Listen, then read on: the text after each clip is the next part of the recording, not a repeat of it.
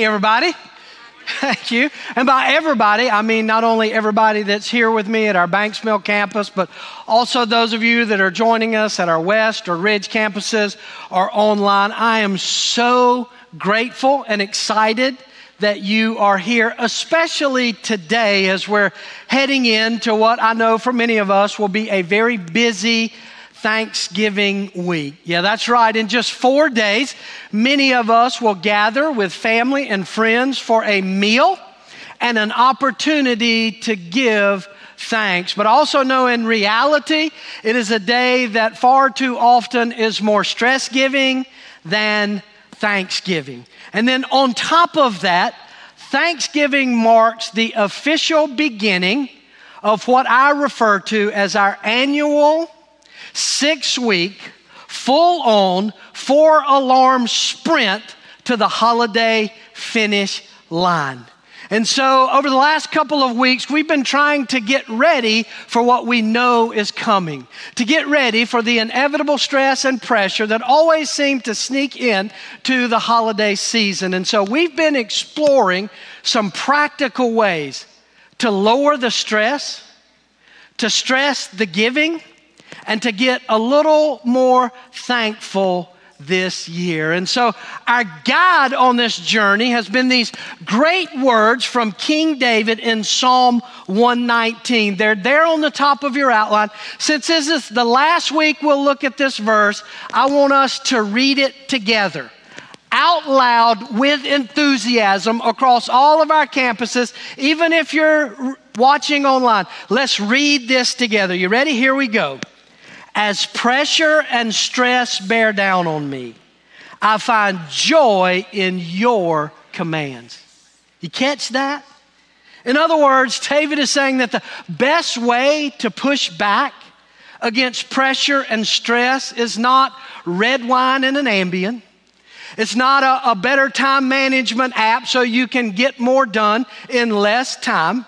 It's not going to be found in some self help book at the bookstore or online at Amazon. The best way to push back against pressure and stress is to refocus our heart and our minds on the unchanging truth, promises, and principles of God's Word.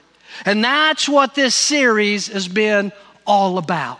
And so today, as we wrap things up, I want us to focus on what I believe is our most effective tool against pressure and stress, and that is gratitude. A grateful heart is to stress what water is to a raging fire.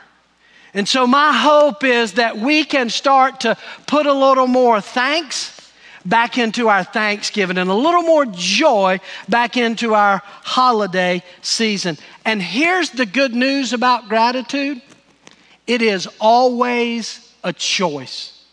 You can always choose gratitude. Listen, I understand you don't probably don't get to choose the people you're going to have to be around this week.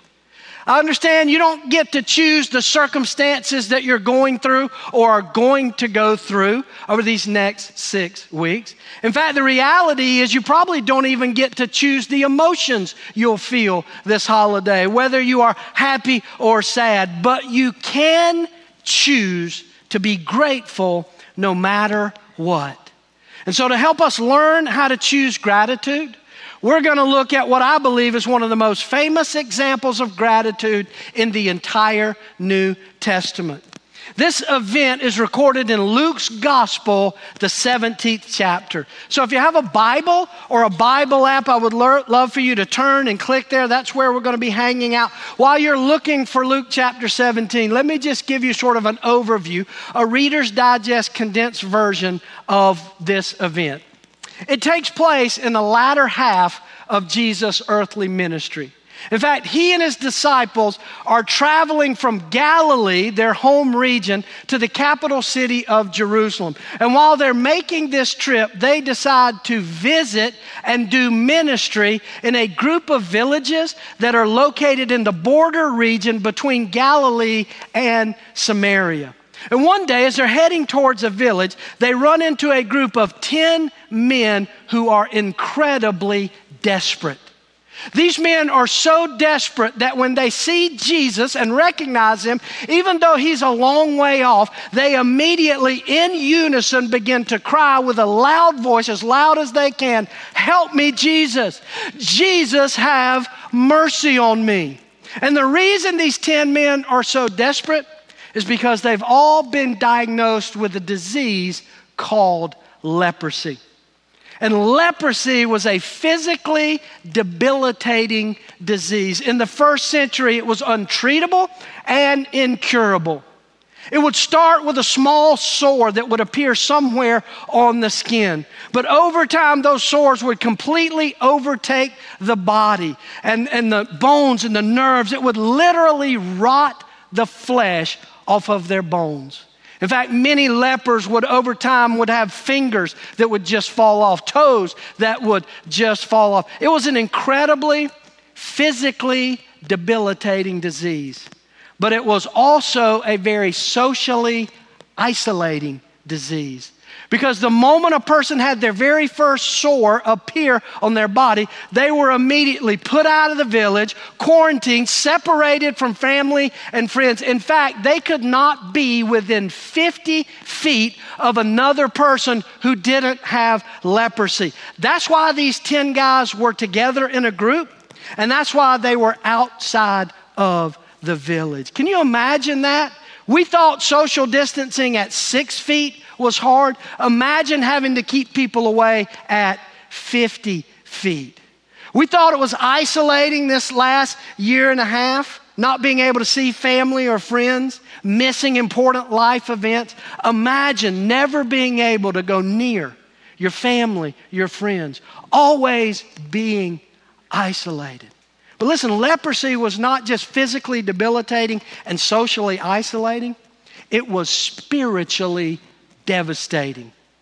Lepers were considered spiritually unclean, not just from a health standpoint, but from a spiritual standpoint, because first century Jews believed that illnesses were the direct consequence of a sinful life. And leprosy, the most debilitating disease of all, must have meant that you were a really, really sinful person. You could not go into the temple. You couldn't even offer sacrifices for forgiveness. You were separated not just from family and friends, but you, you were felt like you were isolated from God himself.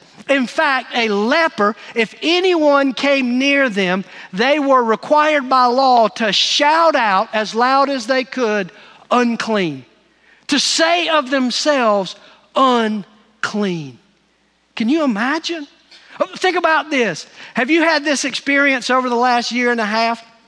You're in a store somewhere or you're surrounded by people and you cough. Have you felt the judgment of that? Like you're, oh, you know, multiply that by a hundred and you start to get an idea of what life was like for these 10 men. They desperately cried out to Jesus for help. And his response to them was very interesting. When they said, Help us, Jesus, Jesus said, Sure, go to Jerusalem, see the priest.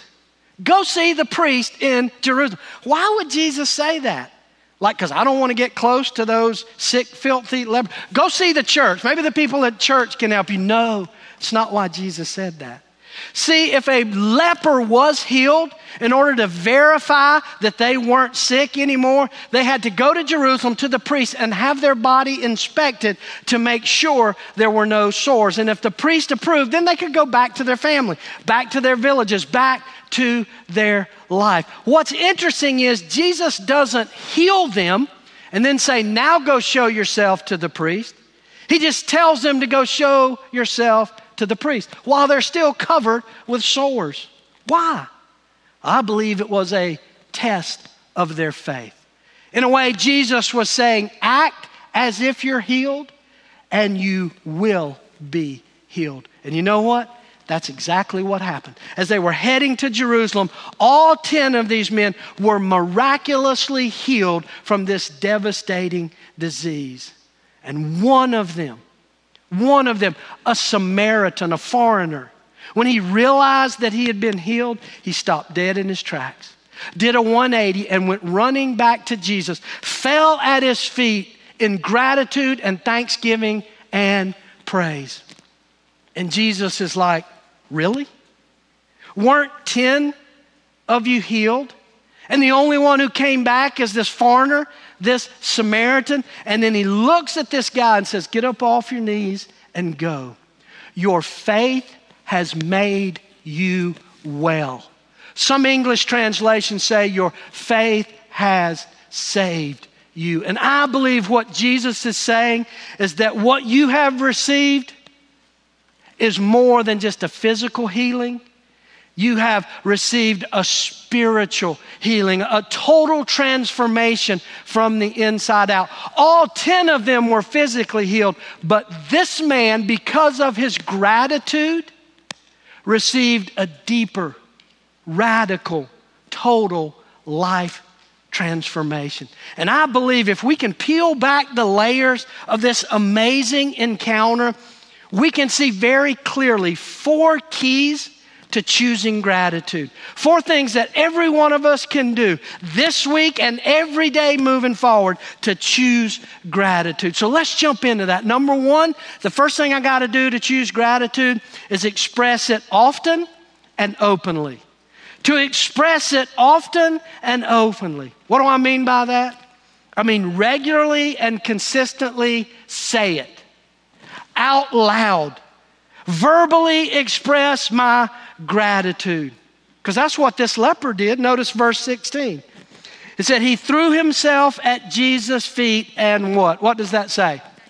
Thanked him. Circle that word thanked. The verb in the Greek language that Dr. Luke chose to use literally means a continual outward expression of gratitude.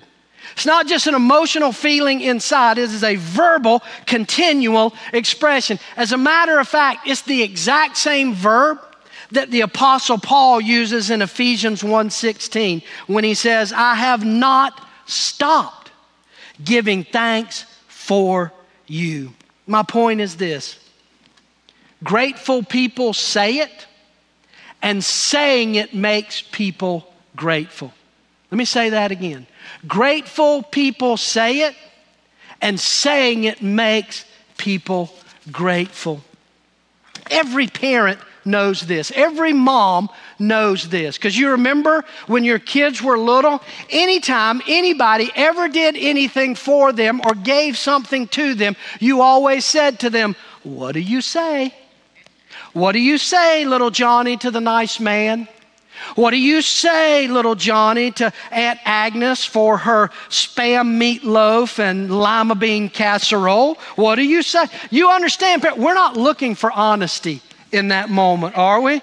We're not wanting little Johnny to say, Aunt Agnes, you should be permanently banned from the kitchen and never be allowed to cook again. No, we're looking for a conditioned response. Why?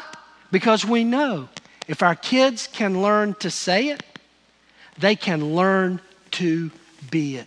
And guess what, grown ups? That's true for us as well. The more you choose to say it out loud, the more open your heart becomes to experiencing gratitude. You want to choose gratitude?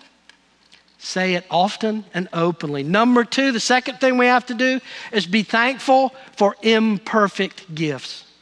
Be thankful for imperfect gifts. Now, listen, if you've been paying attention the last couple of weeks, you've probably noticed that I have talked about our unrealistic expectations almost every week. And the reason I'm doing that every week is not because I've run out of things to say. It's because of how toxic our perfectionism is to our joy and gratitude. Right? In fact, I would say our unrealistic expectations of people and circumstances is probably the source of most of the stress in our lives. Dr. Richard Carlson, the author of that great book, Don't Sweat the Small Stuff, and the sequel, by the way, it's all small stuff, he says this I've never met a perfectionist whose life was filled with joy. And listen, our, our unrealistic expectations are not only a joy stealer, they are a gratitude killer. If you wait for people and circumstances in your life to be perfect, to be grateful for them, you'll never be grateful. And this part of the story, this, in my opinion, is one of the most interesting things in the whole leper story, and is so easy to miss. You find it in verse 18. This is Jesus speaking when he says, Has no one returned to give praise to God except this foreigner? What's the significance of the fact that the leper who returned was a foreigner, a, a Samaritan? It's this. While Jesus had given him an incredible gift, he had not solved all of this man's problems. Yes, he was healed from leprosy, but he was still a Samaritan. He was still an outsider. Even if he's clean, he can't go into the temple like the Jews can. He will still face oppression. He will still be judged by his culture and upbringing.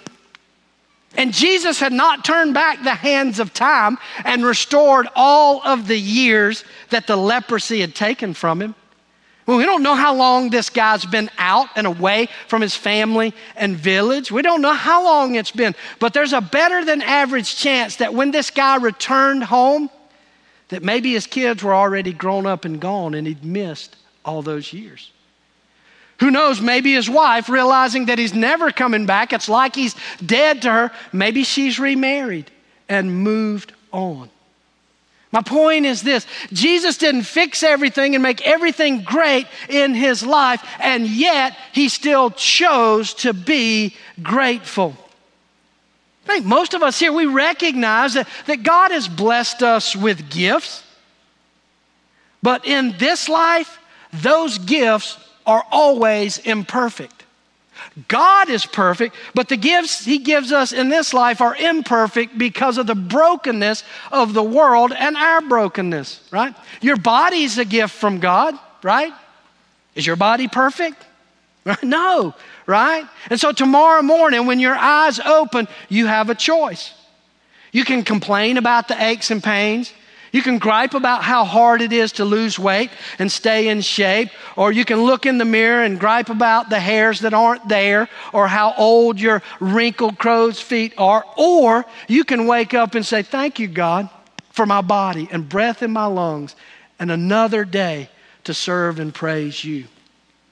Your kids are a gift from God. The Bible says children are a gift from the Lord. Are your kids perfect? Neither are mine. You know that because you've heard stories about them for 20 years. But you don't need them to be perfect to be grateful for them. Those of you who are here with your spouse today, you are sitting next to an imperfect gift. I know you're thinking, thank you, Captain Obvious. I got up this morning, got dressed, came out just to hear that. Well, before you get too cocky, recognize this. They're sitting next to an imperfect gift as well. But you can still be grateful for it. Now, listen, don't hear what I'm not saying. I'm not saying that we should ignore and enable the unhealthy and destructive behaviors of the people around us. And I'm not saying to be okay with just okay, to settle for status quo in people or your circumstances. We should strive for the best. We should spur one another on to excellence in life. I'm just saying don't let the imperfections and people and circumstances keep you from being grateful for the gifts God has given you. So here's a question to ponder What imperfect gift? Do you need to be a little more thankful for this year? Is there something that maybe it's not all you wanted it to be, but it's still a gift from God? Maybe that applies to your family. Look, I get it. Your, your family is dysfunctional. All families are dysfunctional in one way or another, but you can be thankful for them because there's some people who don't have any family at all. How about your job? Right? I know it's not the dream job, it's not what you grew up wanting to be, but you can be thankful for it because there are some people who can't find any job at all. I believe the more we will choose to be grateful for the imperfect gifts God has given us, the more grateful our hearts will become. Number three, the third thing we have to do to choose gratitude is to acknowledge God's gift in worship. To acknowledge God's gift in worship. Gratitude and worship are intertwined. They are two sides of the same coin. You cannot separate them because gratitude will lead me to worship, and worship will lead me to being more grateful. In fact, notice verses 15 and 16. Says, One of them, one of the ten, when he saw that he was healed, he came back praising God in a loud voice. He threw himself at Jesus' feet and thanked him. That church family is what worship looks like. This is the essence of worship because it contains the two key elements that are required for worship. See, sadly, we use the word worship as an adjective to describe something else a worship song, worship music, a worship service, a worship center. But worship is not an adjective, it is a verb, it is an action. And the two essential actions for worship are one, recognize the gift, and two, praise the giver. You might want to write that down because that's the heart of what worship is. It's not about the songs and the lights and the message and the building and the people. It is simply about recognizing the gifts and praising the giver. You know, as a husband and as a dad, you know how I know when I've done a good job picking out gifts for Terry or for my children? How they respond when they open that gift. You can see it not only on their faces, but you can see it in their body language. When I picked out a good gift, their eyes light up and they hold that gift close to them and they're like, oh, I love this gift. I love this gift. They're hugging the gift. They're just so excited for it. But you know how I know when I've knocked it out of the park? It's not when they hug the gift, it's when they get up, walk across the room, and hug the giver and say, Thank you, Daddy. I love my gift. Church, that's what God desires from us. That we would recognize the gift, rush into his arms, and say, Thank you, Daddy, for those gifts. I love this great verse from the Old Testament, Psalms 100. It says, Enter his gates with thanksgiving and his courts with praise. Give thanks to him and praise his name. When's the last time you've done that? When's the last time you've been reading the Bible and you come across one of those amazing promises that just speaks to what's going on in your life and you just closed up the Bible and looked up and said, Thank you, Daddy. Thank you, Daddy. When's the last time you've looked at the beauty of creation around you and just were overwhelmed and said, Thank you, Daddy? You didn't have to make the world this colorful. You didn't have to create these textures. Thank you, Daddy. When's the last time you've come to church for corporate worship? Not because of what you could get out of it, but because you had a desperate desire to be in the presence of your Father and express your gratitude for Him. Because that's what this is all about when we gather on Sunday mornings. We have bands and worship teams not to entertain us like this is American Idol, but to lead us in verbally, frequently expressing our gratitude to God. That's why we teach out of God's Word so that we can say, Thank you, God, for this truth that transforms. Thank you for giving us a truth that sets us free. That's why we hang out together for a few minutes before and after the service so we can say, Thank you, God, that I get to be a part of your loving family. You will never truly experience worship unless you learn to acknowledge God's gift to you and simply say, Thank you, Jesus. In fact, that's what next week's special Thanksgiving service is all about. That's why we're gathering next Sunday at 11 o'clock at all of our campuses. We are gathering to worship, to say, Thank you, Jesus, through the songs that we sing. To remember God's ultimate gift of his broken body and shed blood and say, Thank you, Jesus. To celebrate new life baptism, to see lives transformed, hopelessness turned to hope, brokenness turned to joy, and celebrate with them and say, Thank you, Jesus, that we get to be a part of something that changes things for all eternity. Listen, if, if our most effective tool to pushing back against stress is gratitude, then I can't think of a better way to prepare our hearts and minds for the stress we know is coming than to go into this holiday season with gratitude in our hearts. And so here's what I'm saying I hope you will be here next Sunday on your campus. I hope you will make the effort. I understand it's a holiday weekend. I understand maybe you'll have family in town. Bring them with you. I, I, I, know many of you will be traveling, and I get that. And if you can't be here, join us online, but maybe you could come back a little early. It's that important. I understand some of you watching online are there because of, of your health and safety, and I get that, and I'm not asking you to put yourself in jeopardy. I'm just saying maybe this would be a good time to come home and express gratitude to God. We can gather safely at all of our campuses. We'll do everything we can to keep you safe. Yes, I'm saying make next Sunday a priority. Not because I'm trying to pack it out so we can go, ain't Cedar Creek great? Look at all these people. We're. No, it's because I know how desperately we need to be grateful, especially after all we've been through, all that's going around us, all the darkness, all the struggle, all the negativity. There's never been a more more important time for the church to come together and say, Thank you for the imperfect gifts. Thank you, Jesus.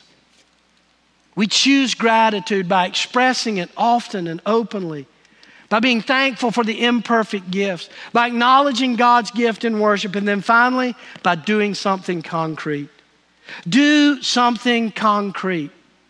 Because that's what separated this guy from the other nine.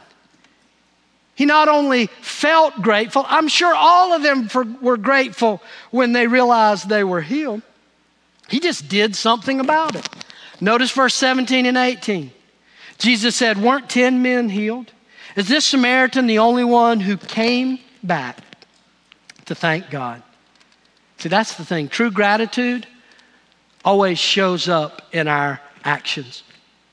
For years, I've kept a large single file in my office. This big accordion file is titled the encouragement file. And the reason I have it is anytime one of you write me a note, send me encouraging words, send me an email or a text, I will print that off and I will hold on to it. If you send me a nasty note or email, I will print it and throw it into the circular file. But I hold on to the encouraging one, and here's why because they mean so much. It meant somebody did something concrete. Somebody didn't just think or say, Philip, I appreciate you. They took the time to write it out, to type it out, to send it, to mail it. And I want to hold on to those because they are so encouraging to me. See, our greatest expressions of gratitude are always seen in our actions. But if you're like me, so many times I think I oughta, but then I never do. I get caught up in this, that, or the other, or I get distracted and, you know, I don't write that note. I don't make that call. I don't buy those flowers, and time slips away. So let me ask you this who do you need to express gratitude to this week in a tangible way? Here's what I want to ask you to do I want you to think of one person, one name that you want to concretely express gratitude. I know you got 10 people, don't put 10, just write their name, write their initials there. You know, I can see you're not doing anything. Get out your pen, write that name, write that initial as a commitment to say, this week, I'm going to do something concrete to express my gratitude for that person. And then do it. As Nike says, just do it. See, my hope, my prayer as we head into this Thanksgiving week is that we would begin to understand that Thanksgiving is not an event, it is a lifestyle. It's how we're to live every day. And so I'm going to close with one final question. It's the same question your mama asked you when you were little. And it's simply this What do you say? What do you say tomorrow morning when you open your eyes and realize you've been given another day? What do you say when you look into the eyes of the people who love you this week? What do you say when you look out the window as you're traveling and you see the beauty of God's creation? What do you say when you open God's word and read that He knit you together in your mother's womb and He has a plan and a purpose for your life? What do you say? What do you say when you look at the cross and remember God's ultimate gift, the gift of Himself? What do you say? Or better yet, how do you live? Would you pray with me? Oh, Father, there, I don't have the words or the intellect or the ability to even scratch the surface of the gratitude that you deserve, the thankfulness and the praise. And Father, I know for me, and I bet for many that are listening to my voice, it has been so easy to slip into negativity.